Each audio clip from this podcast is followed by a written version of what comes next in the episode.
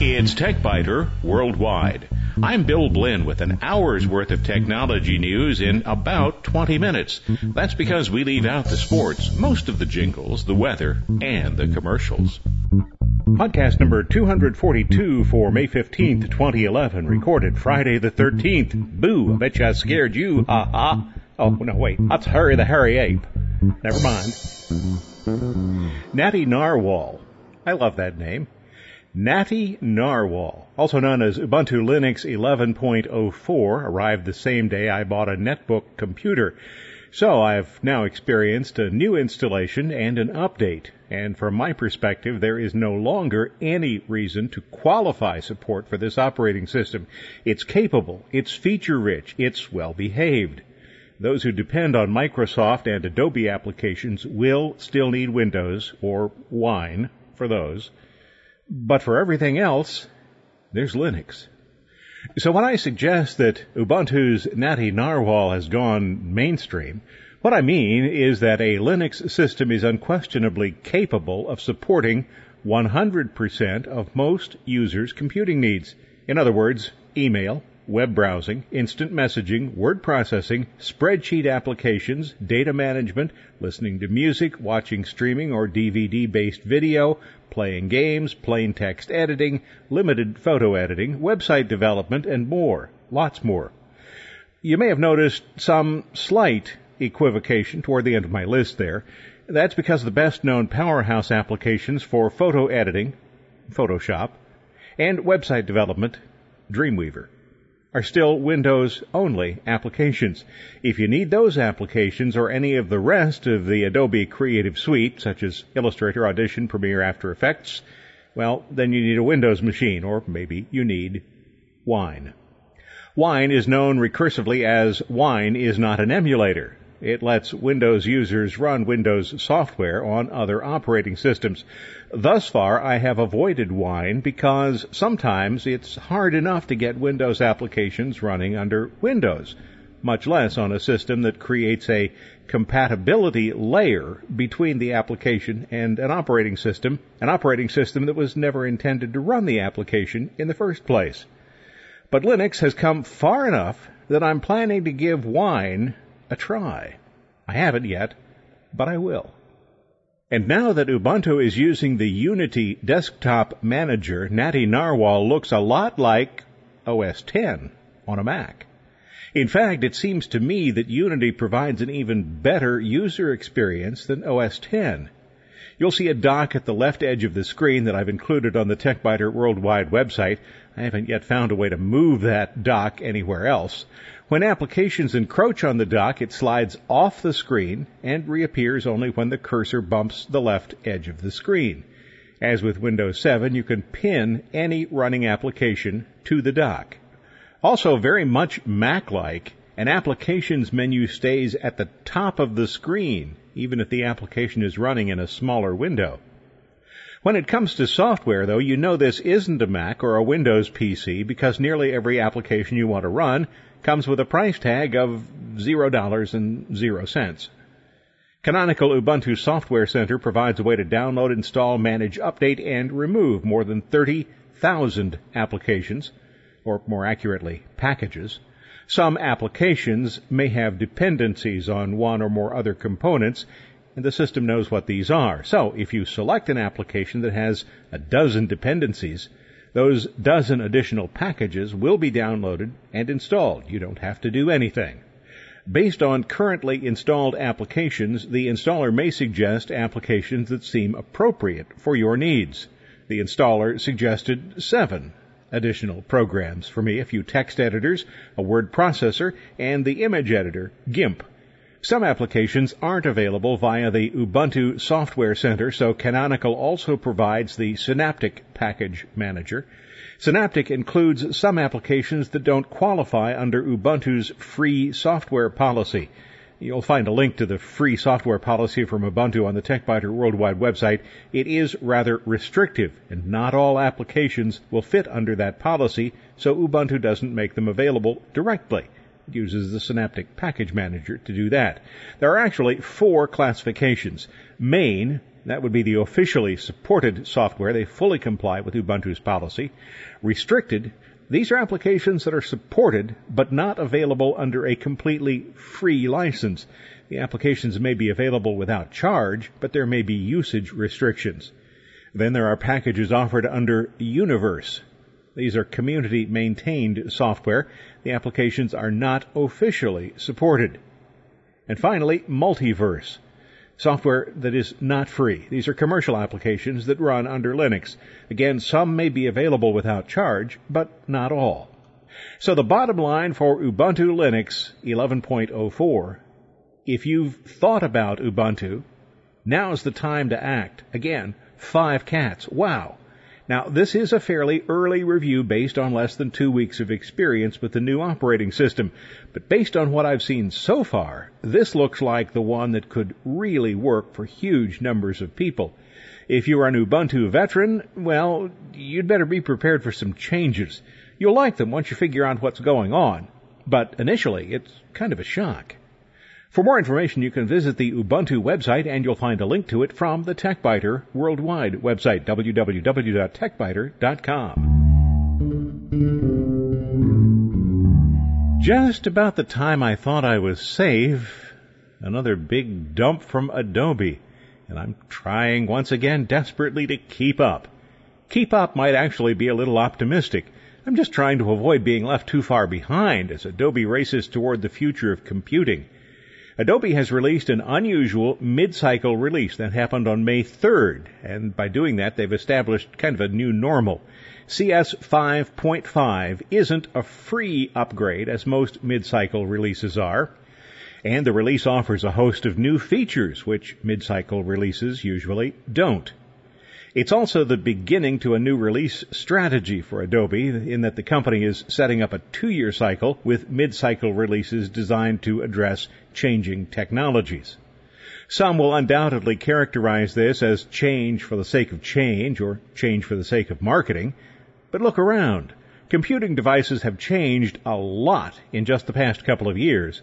The iPad and other tablet computing devices have gained wide acceptance. Mobile phones are now the preferred method of using the internet for a lot of people.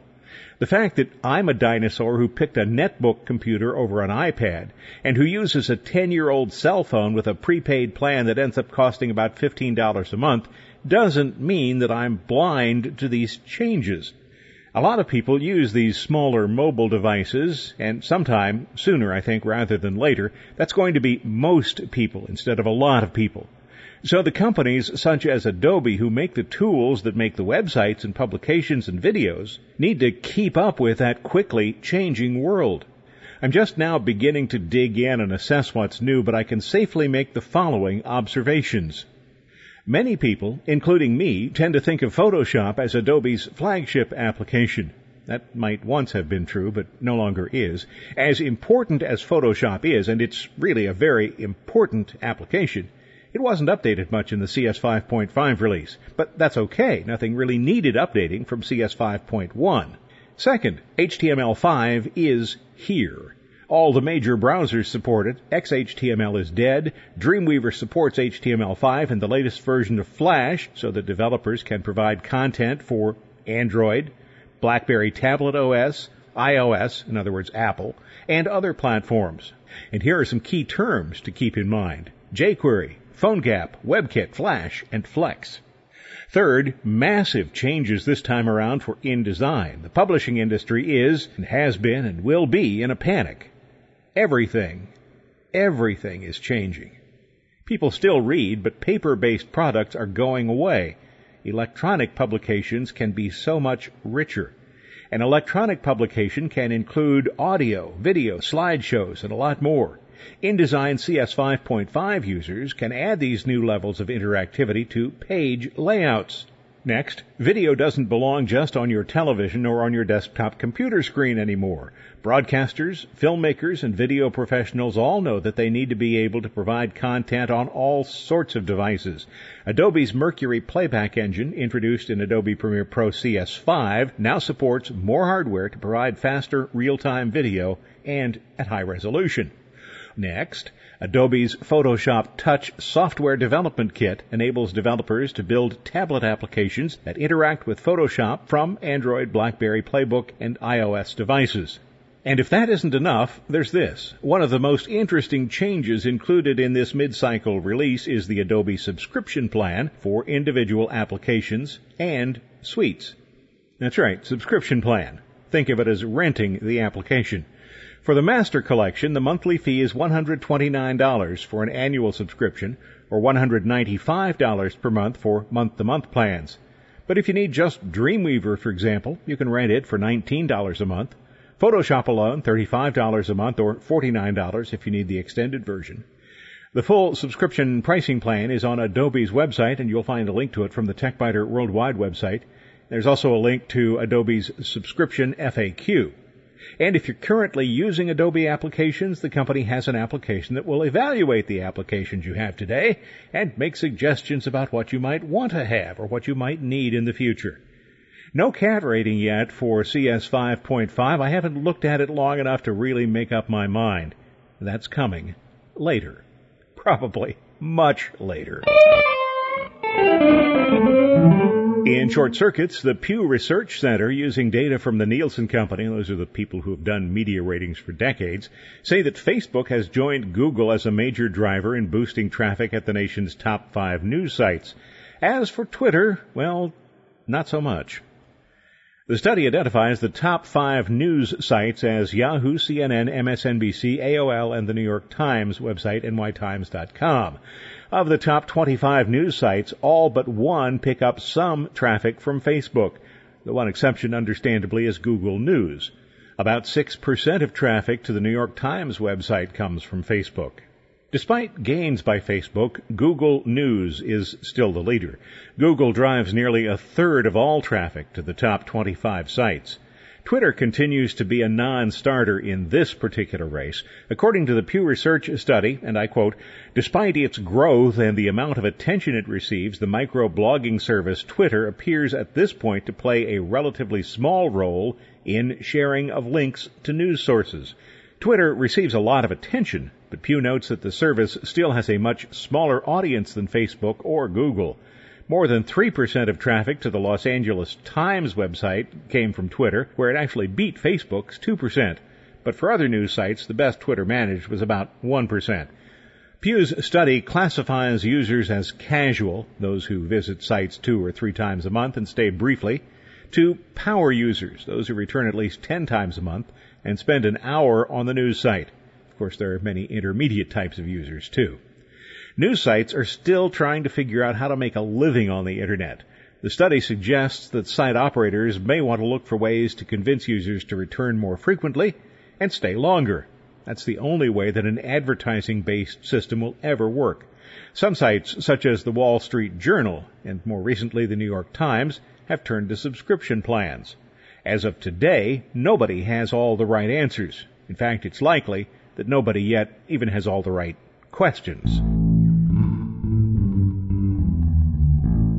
Microsoft has announced plans to pay $8.5 billion for Skype, and that is the most expensive acquisition in Microsoft's history. Microsoft has expanded into the smartphone market and probably sees the acquisition as furthering its goals there. In announcing the deal, Microsoft said it will include Skype's capabilities in the Xbox, Outlook, and Windows smartphones. Skype currently works on other operating systems, and Microsoft says it will continue to support those platforms. Skype isn't a moneymaker because most users limit themselves to Skype's free calling services. Only about 1% of Skype users actually pay for anything. The company was founded in 2003. eBay acquired Skype in 2005 for $2.6 billion. Couldn't make a go of it though. eBay then sold 70% of its ownership to a group of private investors about a year and a half ago for $2 billion. Skype lost $7 million last year on revenue of $860 million. A plan to launch an initial public stock offering that the company announced last year was later delayed. The investors will make out well on the deal. Three years ago, Microsoft bid $47.5 billion to buy Yahoo, but Yahoo refused. Yahoo's worth has declined to less than $25 billion now. Smart move, Yahoo. Microsoft's Skype business unit will be headed by Tony Bates, who is the current Skype CEO. I've seen some criticism that Microsoft is paying more than it needs to for Skype and not really getting its money's worth. That may be, but someone at Microsoft clearly sees an opportunity here. The acquisition can certainly strengthen Microsoft's position in several key areas that will be increasingly important in coming years. The agreed price is high enough to inhibit attempts by other companies to outbid Microsoft, and it's high enough that unlike that failed Yahoo bid, none of the current Skype owners was willing to hold out.